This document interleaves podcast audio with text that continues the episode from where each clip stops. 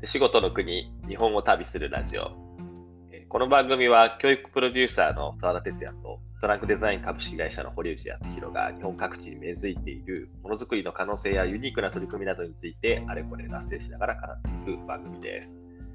はい。ということで皆さん、こんにちは。こんにち澤は、堀内です。田です。よろしくお願いします。お願いします。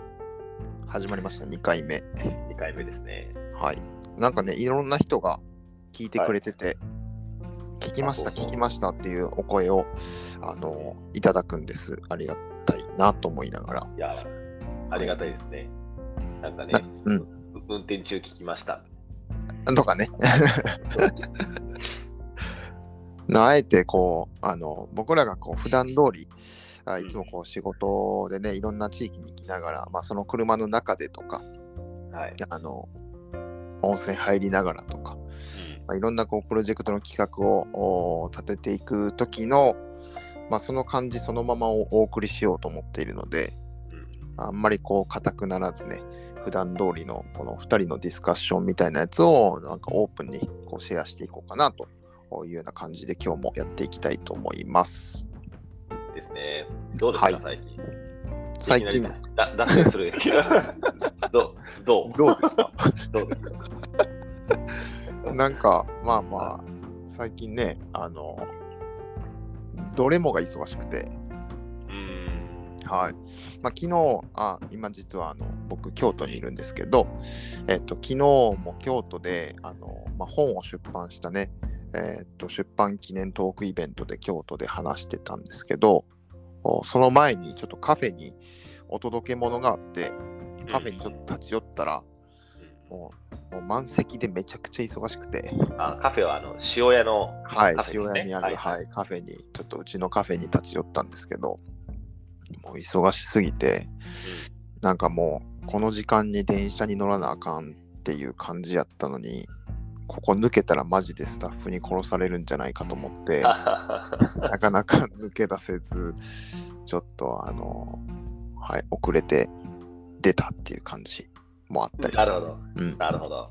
はい。まあ、昨日のトークイベントも結構ね、その地域みたいなことに関心のある方々がすごく多くて、うん。うん、なんか、あの、どういうふうにこう、地域に関わったらいいんですかとか、うん。あーまあ、あの、今日のね、まあ、テーマ、あと澤田さんから出ますけど、なんかそういう、関わり方？うん。関わりしろ？みたいなとか、あーも含めて結構なんか興味関心を持ってる人が多かったなっていう印象です。うん。そうですよね。なんか、いや、関わりしろ。みんな悩むよね。うんうんうんうんうん。なんか会社だとね、あの、就職するとかね、うんなんだったら営業するとか分かりやすい入り口あるんですけど、うん地域うんうんって、どこが入り口みたいな。そうなんですよね わかんないわかんないですからね。うん。で、なんかこう、なんだろうな、えっと、まあ仕事で入る地域もあれば、うんこう住むっていう地域もあれば、うんなんかそこでね、変なことしたらそこにいられなくなっちゃうのも、なんかちょっとピリッとした緊張感ってあるじゃん。あるある。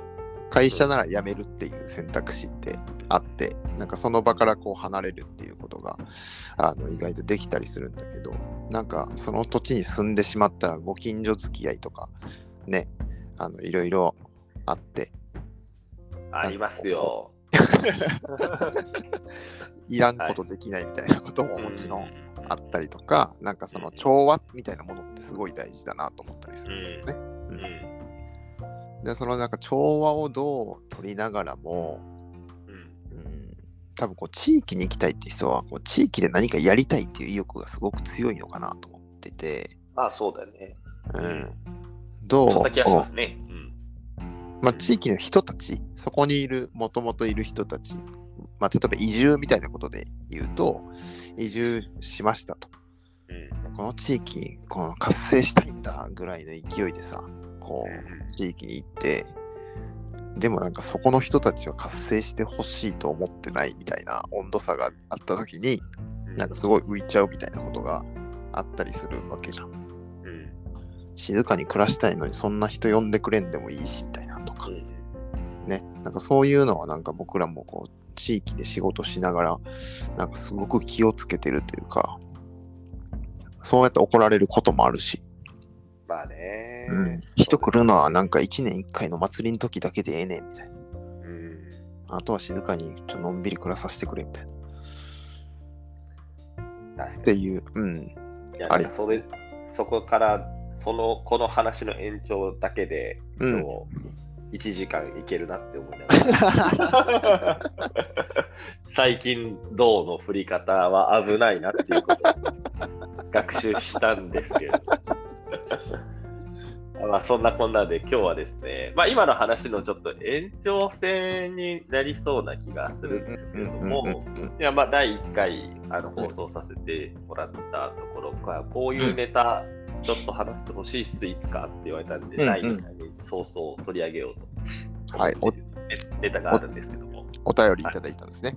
お便り、あの、Facebook のメッセンジャーというお便りをいただきました。はい、お便りありがとうございます。えー今日のお題はですね、まあ、うん一つの地域に根ざしてプロデュースするか、あうん地域を超えて、うん。複数の地域でってことですね、プロデュースをするか。まあ、このよし、あしっていう話ではないと思ってるんですけど、うんうんうんまあ、それぞれに、ね面白いところ、いいところがあるなというふうに思っているので、うん。まあ、なんかその、ね、堀内さんの場合だったら、うん。兵庫っていうのも一つの地域の国の中でプロデュースそうですねされてもし、うんうんでさっきお店の話があって、ああの、えー事務所であったり、カフェであったり、うんプロと。神戸市の垂水区っていううん。地域にね、うん絞ってはい。活動されてらっしゃるうん。とうん。思って、うんでまあ、それに限らず一方で、うん。えーまあ、僕が名古屋にお呼びしたりとか、はい。はい。はい。ね、今、日本六古用のスタートしたりとか、はい。はい。まあ、火鉢が売れてますけど、あ宮崎だったりとかね。宮崎のね、あの火鉢職人さん、うん。うんあ。のプロデュースをされている、はい今、幕開けで150万円超えていて、そうなんですよねね。じわじわ広がっていて、あこれはこれちょっとまた今度話したい。はい。はい。まあ、見た感じでね、地域を超えてプロデュースするみたいな、両方やっていると思うんですけど、うんそれぞれ、まあ、なんかさっきも言ったけど、どんな面白みがあるか、うん。うん。うん。どんないいところがあるか、うん。ああえて言うと、強いて言うならば、その両方やるってうん。どうですかっていうあのちょっと掘っていけるといいかもしれないですね。なるほど、なるほど。うん。まあ、あの、まあ僕が、ね、あの事務所を置いてる神戸市垂水区みたいなとこで行くと、ここってなんかまあ根っこかなと僕は思っていて、うん。なんかここがなければ、うん、あの、広域みたいなのってなかったのかなと思いますね。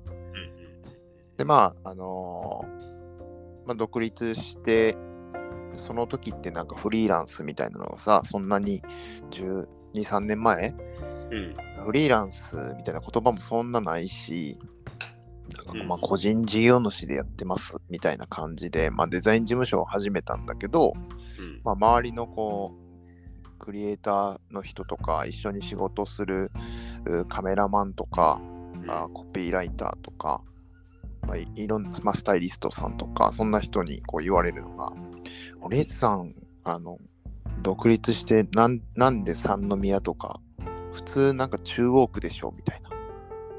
みたいな話を。そうそうそう。の方でしょうっていうね。事務所出すんだったら中央区でしょ、うんみたいなうんこと言われたことがあるんですけど、うんなんか、うん、自分の中でピンときてなくって、うん、なんか自分 自分にこう、一番近い人たち、えーに、まあ、自分の持ってるこうデザインっていうスキルを使って、なんかこう、お役に立てないのであれば、こう広域にっていうのは多分無理なんだろうなって僕は思ってるんですよね。うん。なるほどね。うん。なのでまあ、うん、自分の育った町がスタート。なるほど、なるほど。うんこれあの、こ神戸に行ったことのない人とかだと、うんうん。いや、神戸市にデザイン事務所を構えているトラックデザインですって聞くと、うんうん。みんながイメージするのは、あの神戸市の三宮っていう、まあ、あのみ港町かつ都会にデそうですねザイン事務所を構えてるっていう、なんか、おしゃれな街でデザイン事務所やってるんですねみたいなイメージ持たれがちだと思うんですけど、はいはいはい。実はあの、堀さんは神戸市の垂水区っていうところで、はいあ。ののた垂水駅ころでうん、事務所を構えていて、垂水区は明石市のもう隣で、そう。一番端っこですね。で端っこですね。ですごいなんか、住宅街っていうか、ね。三宮がシティだとすると、うん、タウンですよね。そうですね。うん。ここにえこんなとこにデザイン事務所あるんだって、僕も初めて行った時にちょっとうんびっくりしたんですけど、住住宅街やんみたいなところで、されていて、うん。それはもうそこが自分が生まれ育った街だから、うんうん。うんそこからスタートしたって話ですよね。そうですね。うんなるほど、根っこね。うーん。なんか、まあ、それがベースになっているしうんうん、なんか、まあ、じゃあ、神戸、まあ、垂水区から神戸市に広げて、次兵庫県みたいなところに、あの、まあ、僕のこうルーツ、今までやってきたこう仕事のルーツみたいなのをこう遡っていくと、まあ、兵庫県っていうくくりで、まあ、どんなものづくりがあるのかみたいなことに興味を持って、えーなんか別に依頼されてないんだけど全部のこう産地を巡っていろんな職人さんと話をするみたいなところからスタートしたんですよね。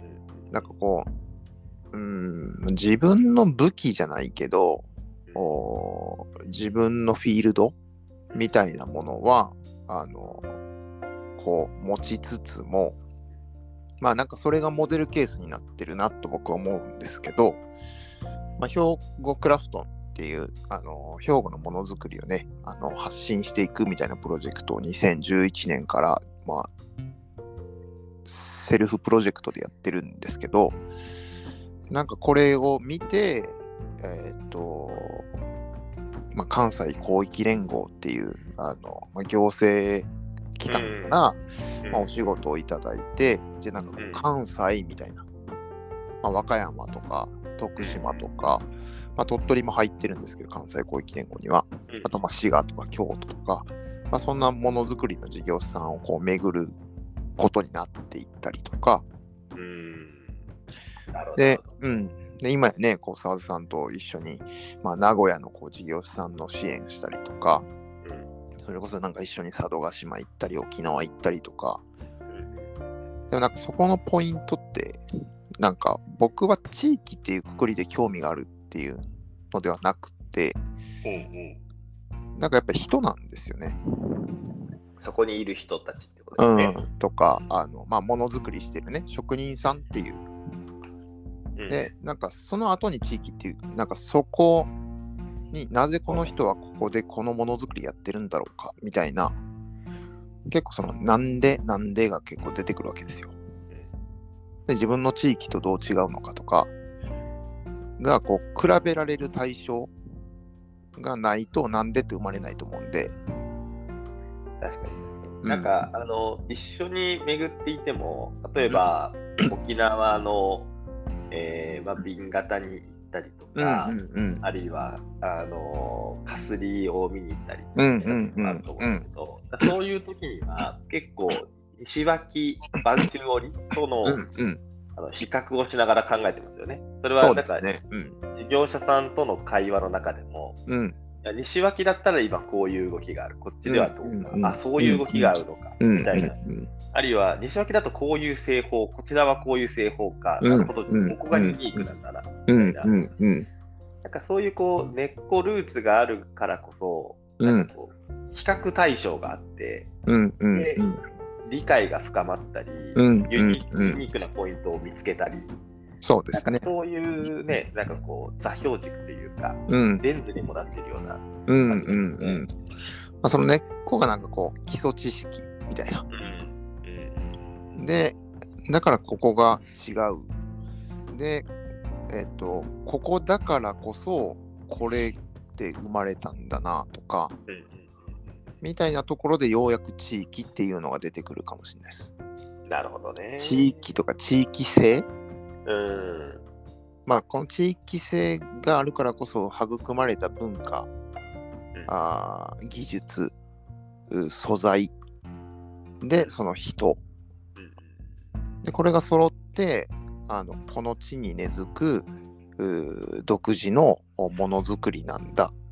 うんうん。っていうのがガンと入ってきた時になんかまたこう行きたくなるなとか通いたくなるなとかあこの人たちと一緒に仕事したいなみたいな感じになるので、なるほどね。うん、どこどこっていう地域から入るってことはあんまりないかもしれないですね、えー僕の場合は。うん、いや、面白いね。なんか、あのー何が面白いなったかっていうと、うんあのーやっぱり今、プロデュースするにあたって、まあ、うん僕とかもそういうふうに考えるんですけど、はいやっぱりその、独自性って何なんだろうって考えるじゃないですか。うん。それはその職人さんのパーソナリティというか、個性だったり、こだわりみたいなところはい。が独自性かもしれないし、うん。その土地の歴史、あるいは積み重なっている文化、技法みたいなところに独自性があるかもしれないし、うん。やっぱ実際にこうプロデュースして、まあ、物作るにしてもサービスにするにせよ、えそれ他にもあるやんって言われてしまうと、うん。あの途端に魅力が薄れてしまうところってあるので、まあ、そこのねね独自性をいかに見出すかっていうところが、うんうんうん。一つポイントで、まあ、かかつそこの独自性を我々、僕らも、うん。あのええなって思えるかどうかがすうんごい大事だとでその独自性って、なんか本人たちが独自性だって思ってるものって、あなんかいろんなものがちょっと組み合わさりすぎて、あのうんうん。分かりにくくなっちゃってるうん結構多くて、でそれをなんかやっぱ外の人の目線でほぐしていくっていうのが大事だよねとか、あるいは見出してあげるのが大事だよね、まあ、こういうのよくよく言われることなんだけれども、うん。外の人の目線が、じゃあ、その独自性を見出せるこうレベルにあるのかっていう、結構ある。はいはいはいはいはい。要は何も知らない、よくあるのが、なんかそのと東京が別にあの東京っていうのは一つメタファーで言うんだけど、東京で,、で工芸とかに一切触れたことがない子が、はいはい。あの地域に行って、うん。え、この工芸めちゃくちゃ面白いじゃないですか、職人さんすごい、これ絶対いいですよっていうのって、実は独自性を見てるわけじゃないんだよね。そうですね。うん。初めて出会ったものづそうそうそうそう、初めて、今までたまたま出会ったことがなかっただけで、実うんはそんな職人さん、めっちゃいるんだよみたいな。そうねこの雰囲気は全然まだあるんだよみたいなうんうんうんものがあって、うん。でそこそうじゃなくって、やっぱりある程度のリテラシーを持って、うん。こう独自性というものをしっかり見出してあげる必要があって、そうですね。そのなんか目を養うためうんに、うんうん。もためにもあのしっかり地元をうん見てる、知ってる、理解してるっていうのがうんうん、すごくそのレンズを磨く力になってるっていうのは、うん。視点になってるんでうん。があるなと思って。うん。うん。いやーめっちゃ大事よね。それめっちゃあると思うわ。ね、うん。だからもうそうまあまあなんかそういう人たちっていうのはなんかあれかもしれないですけど、まあ、あのご一緒することもあるわけじゃないですか。仕事上ね。とか。なんかこうあすごいとかって言ってるのを見ながらちょっとなーって思ったりするのもありますよね。瞬間は、ねそうですよそうねじゃないんだよなーとかね。そ。そこじゃないんだよな、みたいな。そうそうそうそうそうそう。まあ別にね、こっちのあのマニアックな目線を、うん。あの押し付けたいわけではなくてね、うんなんか、うんうん。あのこの間も全然別の文脈である大きなあの広告代理店のプロデューサーの方を、うんえー佐渡島に連れて行ったんですよ。はい。でその時に彼女、女性だったんだけれども、そのうん彼女がなんか、あーこの人はセンスがあった。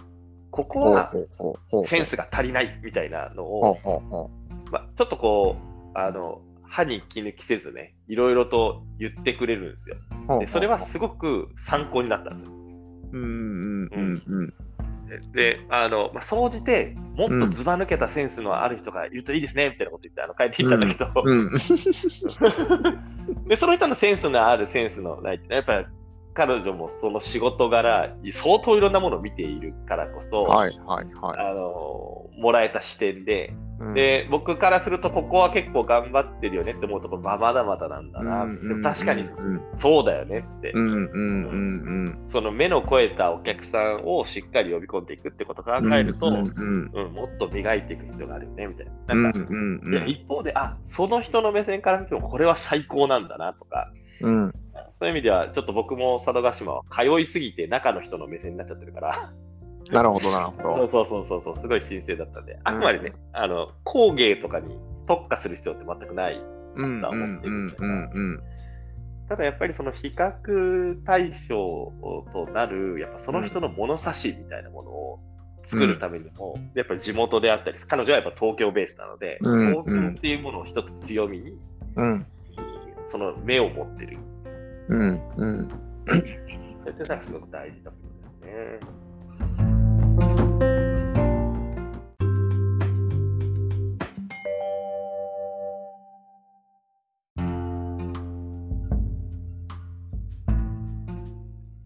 はい。